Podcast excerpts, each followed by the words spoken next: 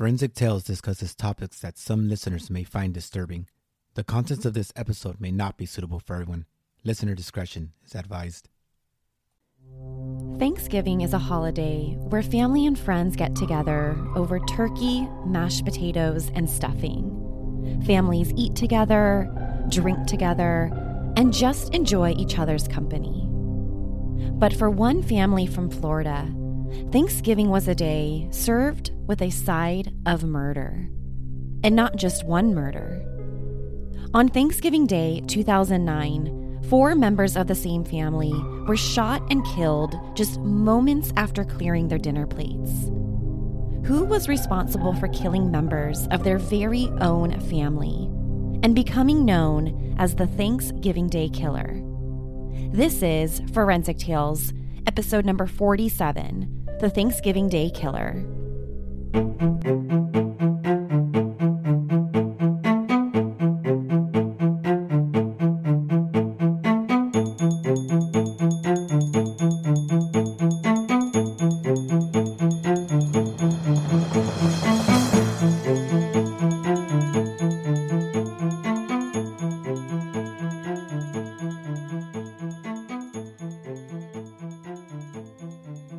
Welcome to Forensic Tales.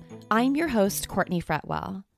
Forensic Tales is a weekly true crime podcast that discusses real, bone-chilling true crime stories with a forensic science twist. Some cases have been solved. Others have become cold cases. If you're interested in supporting the show and getting early access to weekly episodes and bonus material, consider visiting our Patreon page, patreon.com/forensictales. I want to give a huge shout out to this week's newest patron of the show, Sammy. Thank you so, so much, Sammy. You are awesome. Every contribution to the show, whether it's big or small, will help me to continue to produce the true crime content you love. Please consider supporting the show on Patreon. Another great way you can help support Forensic Tales is by leaving us a rating with a review. Okay, let's just jump right into this week's episode. Hi, everyone. I can't believe that it's already the week of Thanksgiving. I think I've mentioned before that this is definitely my favorite time of the entire year. I love Thanksgiving. I love Christmas, New Year's. For me, it is give me all the holiday food. And with a year like 2020, I feel even more excited about this time of year. I think we all need as much joy as we can get in our lives. And even though this year the holidays look a little bit different, I'm still so excited to celebrate. And I thought, what better case to cover on the show this week than one involving multiple murders within the same family that happened on Thanksgiving Day? The story goes back to Thanksgiving Day 2009 in the city of Jupiter, Florida. So Jupiter is a town on the southeastern coast of the state within Palm Beach County. And Jupiter is a really nice place to live. It's a resort town. It has many well-known golf courses. It's known for its water sports. And the people in Jupiter definitely live an elevated lifestyle. And one of the families who settled into the town of Jupiter was the Sitton family. Muriel Sitton and her husband, Jim, made plans back in 2009 to host Thanksgiving dinner at their house that year. Muriel and Jim were excited to have their extended family over at their place, to celebrate Thanksgiving, to spend time together, and just enjoy each other's company. The things that most American families look forward to on Thanksgiving. The Sitton family's home where they planned to have family over was a really nice property. The house was situated in a gated community just about 55 miles or so north of Miami. So on Thanksgiving, Jim and Muriel, along with their 6-year-old daughter, Michaela, planned to have over about 16 family members. Muriel's cousins were going to be there, nieces and nephews. It was supposed to be a really nice celebration. One person who showed up to the Sitton's house wasn't exactly expected to be there. Everyone was surprised when 35-year-old Paul Michael Merhige showed up to the house. Paul was the son of Muriel Sitton's cousin. And when he showed up at their door just before dinner, she was a little surprised he was there. But he was family. So with open arms, she invited him inside, where he became the 17th guest. Now, Paul really hadn't been present at many family gatherings before. In fact, Muriel and Jim hadn't even seen Paul in over a decade. So when Paul's father called Muriel to give them the heads up that he was planning to come over for Thanksgiving dinner, this was a surprise. But again, he's family. They made plenty of food that day, so what was the big deal with having one more place set at the table? In the early evening, the entire family sat down together to eat Thanksgiving, just like what we all do. During dinner, everything seemed to be completely normal. Everyone ate together, drank together. The entire family was having a really good time. The Sitton's daughter, Michaela, had even written on little cards about how thankful she was for her family, and she hung the cards around the entire dining room. After everybody cleared their plates, the guests headed into the Sitton's living room, where the family played the piano and sang Christmas songs together. This was especially fun for Muriel and Jim's 6-year-old daughter, Michaela. That's because Michaela had a performance the following day in her school's performance of the Nutcracker. So as the family gathered around together, it basically became this impromptu dress rehearsal for Michaela. And even though it was getting late that night, Michaela loved to sing. So she begged her parents to stay up just a little bit longer. After the family sang together, Muriel took Michaela up to the bedroom and tucked her in for the night.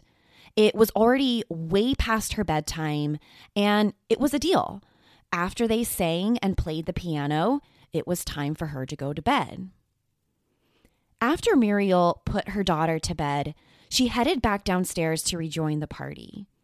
Still, everything seemed completely normal. And that's what made what happened next so shocking. Sometime while the family sat around the piano singing Christmas songs, Paul Merhige left the house and headed back to his parents' house where he was living.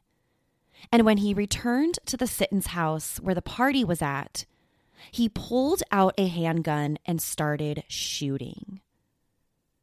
Paul first shot and killed his very own twin sisters, Carla Merhige and Lisa Knight. Carla worked as a real estate agent, and Lisa, at the time, was pregnant with her second child. Both sisters were just 33 years old at the time. He walked up to his next victim and said, quote, "I've been waiting 20 years to do this." After shooting and killing both of his sisters, Paul then took the gun and pointed it at his 76-year-old aunt, Raymond Joseph. His aunt never even had a chance to get out of the way. Next, Paul shot Patrick Knight, his brother-in-law, and Clifford Cabrera, both who would be lucky enough to survive the shootings, but not without serious injuries. Patrick Knight would later be rushed to the emergency room with some very serious injuries. In fact, the bullet had ripped through his stomach. He would spend the next 3 months in a medically induced coma, where many people, including his own doctors, didn't know that he would even survive. And Clifford Cabrera, the other person who was shot, he was actually lucky enough to only be grazed by a bullet. So while the entire family was sent into a complete and utter chaos following the shootings, Paul made his way, gun in hand, upstairs to 6-year-old Michaela's bedroom. Once he got inside the bedroom, he shot and killed Michaela as she lay in her bed. Michaela was just a few days shy of turning 7 years old. After shooting Michaela in her bedroom, his final victim of the night, Paul ran out and fled from the Sittons' home. Behind him, he left 4 members of his very own family dead and had seriously injured 2 more. Within moments of the shootings, a statewide manhunt began for Paul, and authorities quickly issued a bolo for his blue 2007 Toyota Camry. This was the car that they believed he would be driving. And during the initial part of the investigation, it was really important for investigators to find out who exactly was Paul Merhige. They needed to know what kind of person, what kind of monster would gun down 4 people of his very own family on Thanksgiving. So, who is 35-year-old Paul Michael Merhige? Well, authorities learned from other family members that Paul lived with his parents. As a teenager, he was an honor roll student in high school. He was even a varsity athlete at a very prominent Miami prep school. After he graduated from high school, he went on to attend college at the University of Miami. So everything in Paul's life through college seemed completely normal, at least on the outside looking in. By all accounts, through his college years, Paul was a completely normal guy. Nothing really out of the ordinary or anything to let people believe that he was capable of something like what happened on Thanksgiving Day. But after Paul graduated from the University of Miami, things in his life started to take a different turn. Police obtained court records that reported back in 1998, Paul had been arrested by the Miami-Dade Police Department on a misdemeanor charge for disorderly conduct. Now, the exact details of that arrest aren't made public, at least not what I could find, but a friend of Paul's at the time described him as, quote, mentally troubled. After college graduation, Paul never really seemed to be able to hold down a job. He lived with both of his parents, who by all accounts supported him at least financially. He never really seemed to express interest in finding a job or starting a career on his own. And that's when more reports about his mental state at the time really started to emerge. According to Paul's mother, as a young adult, she thought that her son suffered from obsessive compulsive disorder and chronic depression. He also had a history of violence. He had once shot himself in a suicide attempt, and on another occasion, he allegedly threatened to cut the throat of one of his sisters, who would ultimately go to court herself and request a restraining order be placed against him. And with Paul now on the run after shooting and killing 4 members of his very own family, police started to put the pieces together about what happened in the days leading up to Thanksgiving. Police learned that just a few weeks before, Paul had spent a little over $2,000 on at least 4 different firearms and several rounds of ammunition. And he purchased these at 2 different gun shops in Broward County.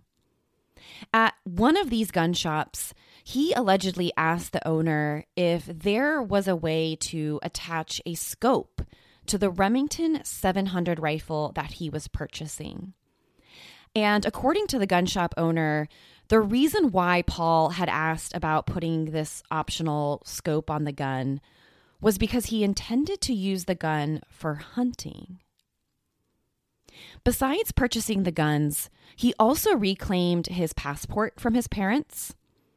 He took out $12,000 from his bank account, and he purchased a cover that would go over his blue 2007 Toyota, which made many people speculate that this car cover was supposed to be used to basically hide his vehicle after the shootings. In the days leading up to Thanksgiving, Paul asked his parents about what their plans were for the holiday. He specifically asked them about the Thanksgiving dinner that was happening at Muriel and Jim Sitton's house. And even though he never committed to going, he did express interest about what time it was happening and who would be there. Paul's parents reportedly never really alerted Muriel and Jim that Paul may show up that night, which will become a key issue later on in the case. On the afternoon of Thanksgiving Day, Paul called to announce that he was planning to go to the Sittons with the rest of his family for dinner. After finding out her son was planning to be there, Carol Merhige, Paul's mother, remembered telling her daughter, Lisa Knight, who would become one of his victims, that, quote, "she hopes he doesn't come and kill us all," end quote.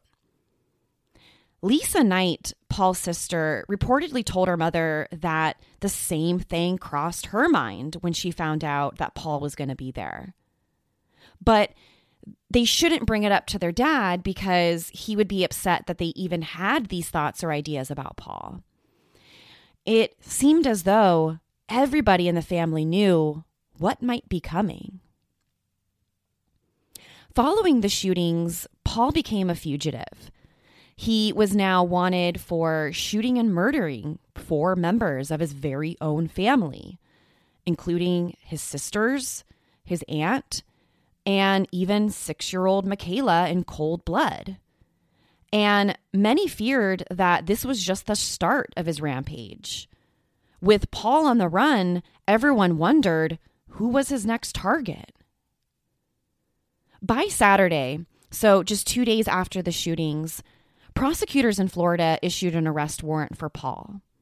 The arrest warrant accused him of 4 counts of first-degree murder and 2 counts of attempted first-degree murder for shooting Patrick Knight and Clifford Cabrera, who were both shot but not killed in the incident. Police also offered up a $10,000 reward for any information regarding Paul's whereabouts. The sense of urgency to find him grew after each and every passing day. We know this person is possibly mentally unstable. We know that he purchased at least 4 firearms and a handful of ammunition. And we know this person just showed up to Thanksgiving dinner and shot 4 members of his very own family. If there was a priority within this part of Florida, this case was at the top of the list. Everywhere from Miami-Dade County to St. Lucia County was littered with flyers about the case. In fact, over 15,000 flyers that showed 6-year-old Michaela's face, picturing her wrapped in a pink sheet holding 2 dolls. Right below that, a picture of Paul Merhige, right below her, had been plastered everywhere. And the flyers read, "Help us find him." And during this time, hundreds of volunteers, family and friends, all walked together in order to get the word out about this case. And these volunteers walked into every business throughout the area asking if they could hang up their flyers just to get Paul's face out there in the community. And if anyone saw him, they were urging people to call 911. These flyers were taped to businesses, their front doors. They were put up in break rooms. They hung from practically every stoplight in the area. People wanted to put as much exposure as they could to help find and arrest Paul as quickly as possible. After a few weeks go by, without any really solid leads into where Paul might be, desperation began to grow. People were worried that he was able to flee the country. People worried he had more people he wanted to shoot and kill. The entire community knew that if this man was capable of shooting his own family members, he would probably be capable of much more. So when a few weeks go by and Paul is still very much at large, the family decided to reach out to the television show America's Most Wanted for help. Muriel and Jim Sitton, the parents of murdered Michaela, had a lot in common with the show's host, John Walsh. Probably most of us know the story of John Walsh's son, Adam, who several years ago was kidnapped inside of a Sears store in Hollywood, Florida, and was later found murdered. Adam's death inspired his father to become not only an advocate for victims of violent crimes, but really inspired his decision to go on and host America's Most Wanted for so many years since then. So when Muriel and Jim Sitton approached John Walsh and the television show to feature their story and to show Paul's face on there, there wasn't a question or a doubt that they would help this family. So the Sittons sat down with John Walsh on the show. They showed America picture after picture of their daughter. They showed home videos of Michaela. It was impossible to watch this episode and just not have your heart break into tiny little pieces for this family. It's really hard to comprehend a little 6-year-old girl being murdered in her bedroom, in her bed, on Thanksgiving. So during this episode of America's Most Wanted, they shared that they thought Paul may have already left the country and that authorities at least had some sort of evidence to believe that at the very least he's left the state of Florida. And the reward for his capture was now up to $100,000. And because they believed that Paul had crossed over state lines and he was a suspect of a quadruple homicide, the U.S. Marshal Service had taken lead in the case, and they were also working with the FBI as well as the head detectives from the Jupiter Police Department. It was really an all hands-on deck type of case that brought in some of the best to help and locate and hopefully apprehend Paul. But when the America's Most Wanted episode didn't initially generate any leads into Paul's whereabouts, authorities reached out to a forensic psychologist about what could possibly be going on inside of Paul's head. I was so excited to look into this part of the case because my master's degree is in forensic psychology, and this stuff is really, really fascinating. When these horrible, horrible crimes are committed, like what we see in this case, we wonder how and why someone could do something so evil and so terrible. How do these normal people turn into monsters, often without any warning signs at all? So trying to understand what could be going on in Paul's head and why he did this is what makes forensic psychology just so fascinating. So forensic psychologist Dr. Michael Brannan told reporters and authorities that Paul Merhige's case was really unique. Typically, in domestic violence killings, which is what we have in this case, it typically ends in the killer either hurting themselves or killing themselves in the end. But we don't see that here. After the shooting, Paul didn't kill or hurt himself. He fled. He ran away. And in cases of family murder, the killer is usually very, very emotional at the time. The act is usually spontaneous. And again, usually the perpetrator will turn the gun on themselves. But it appears here that Paul made a pretty elaborate plan that accounted for his getaway. The evidence here doesn't suggest that he did, in fact, have plans of killing or hurting himself afterwards. The evidence actually suggests that he was always planning to run. And the forensic psychologist also pointed to the fact that Paul's behavior in the days leading up to Thanksgiving suggests that there might be another motive behind the killings. Remember, at the time the shooting was happening, Paul allegedly told his family that this was something that he has waited 20 years to do, that this wasn't spontaneous like other domestic violence killings. This had been planned. This had been rehearsed in his head for quite some time. And from a forensic psychology standpoint, this behavior could fit the mold of someone with a psychopathic personality, someone that would take pleasure out of killing members of his own family, that this wasn't your typical family killing or your typical domestic violence killing. Someone with a psychopathic personality will show signs of persistent antisocial personality.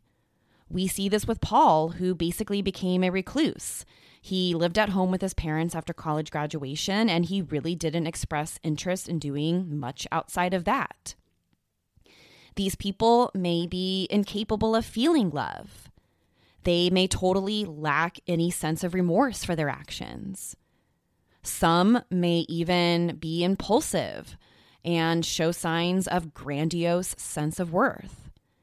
And taking a step back and looking at Paul's behavior, Dr. Brannan's theory that Paul was displaying signs of psychopathy certainly fits with what we know from the crime. And it also makes it really difficult to try and predict what exactly is going on in his head, or to try and figure out what his next move is. So, over the next couple weeks, after the America's Most Wanted episode, the Jupiter Police Department said that they received well over 100 tips regarding Paul's whereabouts. Some people called in and said that they saw him here or there. Some people called saying that they saw someone on the street who looked like him. And even the Palm Beach County Crime Stoppers organization said that their office received over 30 anonymous tips regarding where Paul might be. But so far, nothing really seemed to tip the scale either way in the investigation. Paul remained on the run from authorities for the next 5 weeks until January 2nd, 2010. After 5 weeks of searching and following up on every tip, police finally received the phone call that they had been waiting for. On the night of Saturday, January 2nd, a tip came in from one of the owners of the Edgewater Resort in the Florida Keys. The caller said that they believed that Paul was staying in one of their rooms. They said that they had seen his face on the local news and that they recognized him when he checked in and reserved a room a few weeks earlier. The hotel also told police that he had checked in on December 2nd under the name of John Baca. So authorities didn't waste any time because by all accounts, Paul was considered an extremely violent person who was still very much armed and dangerous. So around 10 o'clock p.m. that night, police arrived at the hotel, busted open the door, and arrested Paul. According to the police reports, he was pretty much taken into custody without incident. He probably didn't even suspect that police knew where he was, and it appeared as though that he had been hiding out there since the murders. Once he was placed under arrest, He arrived at the Jupiter Police Department around 1:30 in the morning, and then he was ultimately transported to the Palm Beach County Jail. Prosecutors in the case were charging him with 4 counts of first-degree murder and 2 counts of attempted first-degree murder.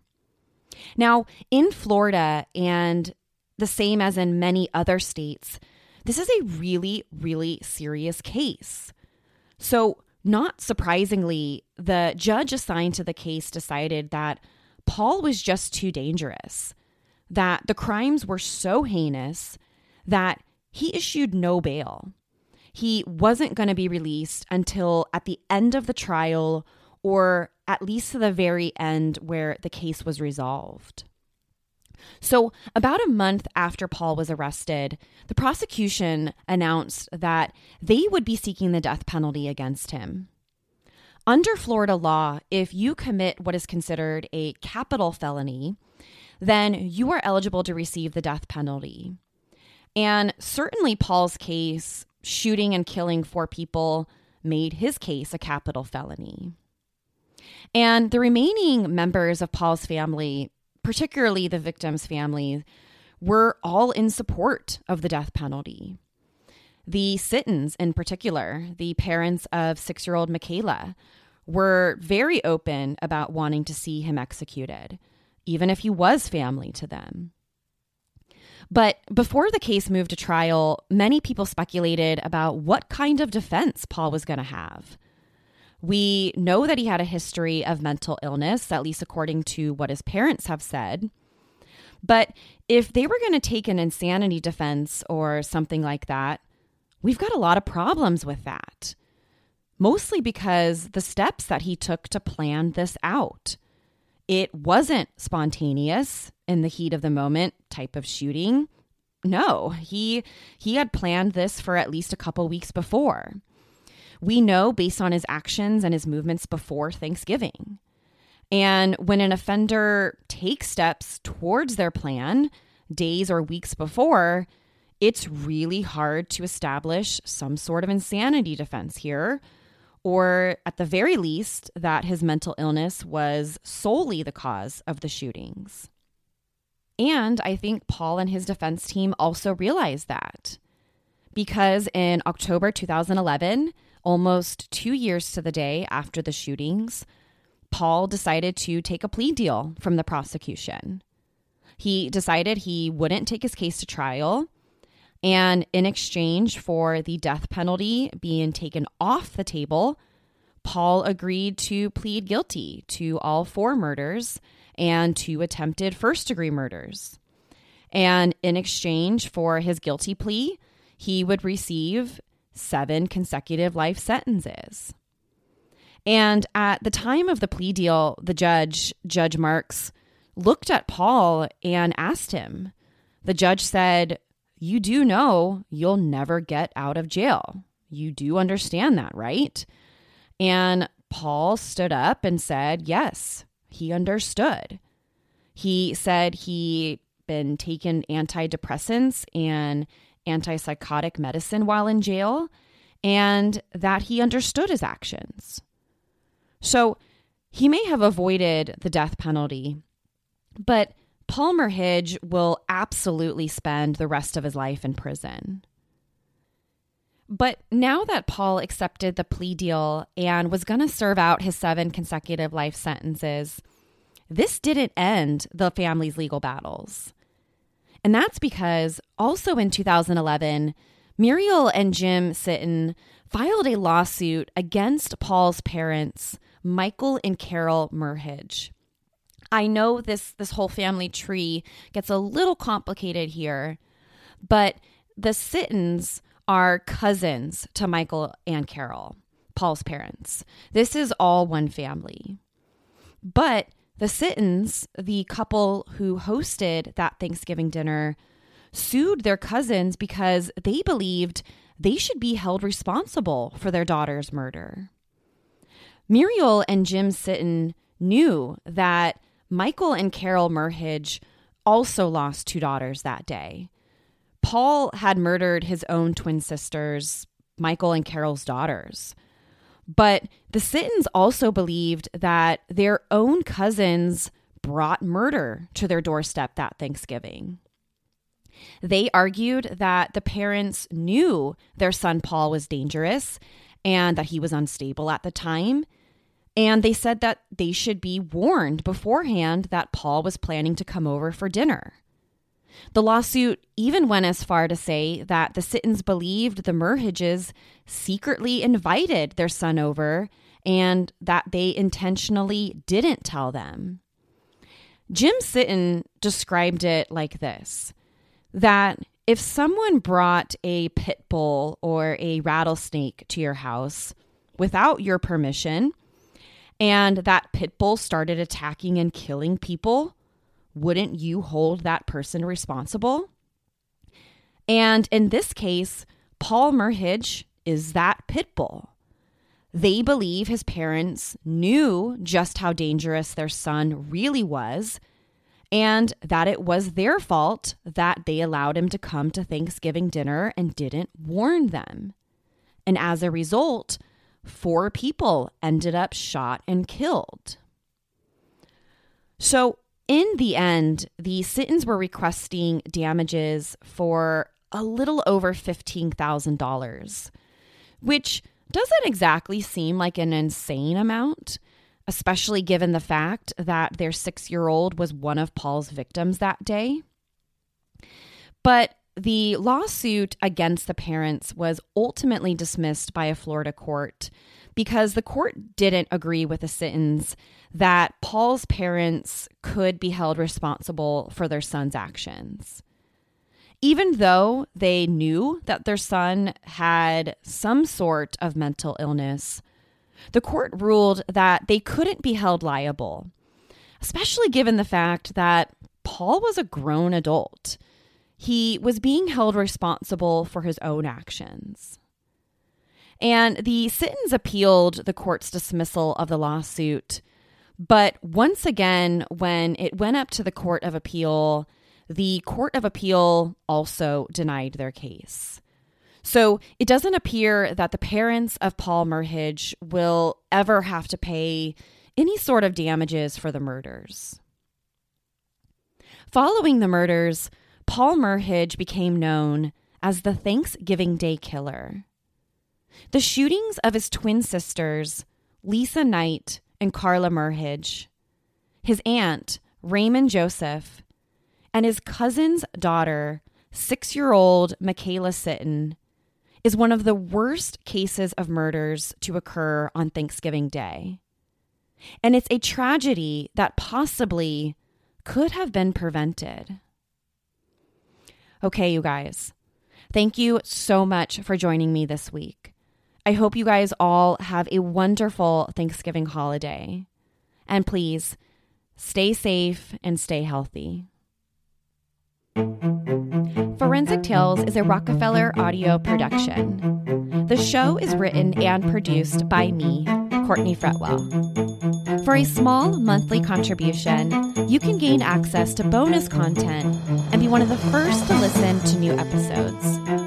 Or, if you simply want to support the show, head to our Patreon page, patreon.com/forensictales. Don't forget to subscribe to the show on Apple Podcasts or wherever you listen to Forensic Tales. Leaving us a rating with a review greatly helps support the show. Forensic Tales is a podcast made possible by our Patreon producers, Tony A., Nicole L., William R., Joseph F., David B., Katrina G., and Sammy. If you'd like to become a producer of the show, head to our Patreon page or email me at courtney@forensictales.com to find out how you can become involved. Please join me next week.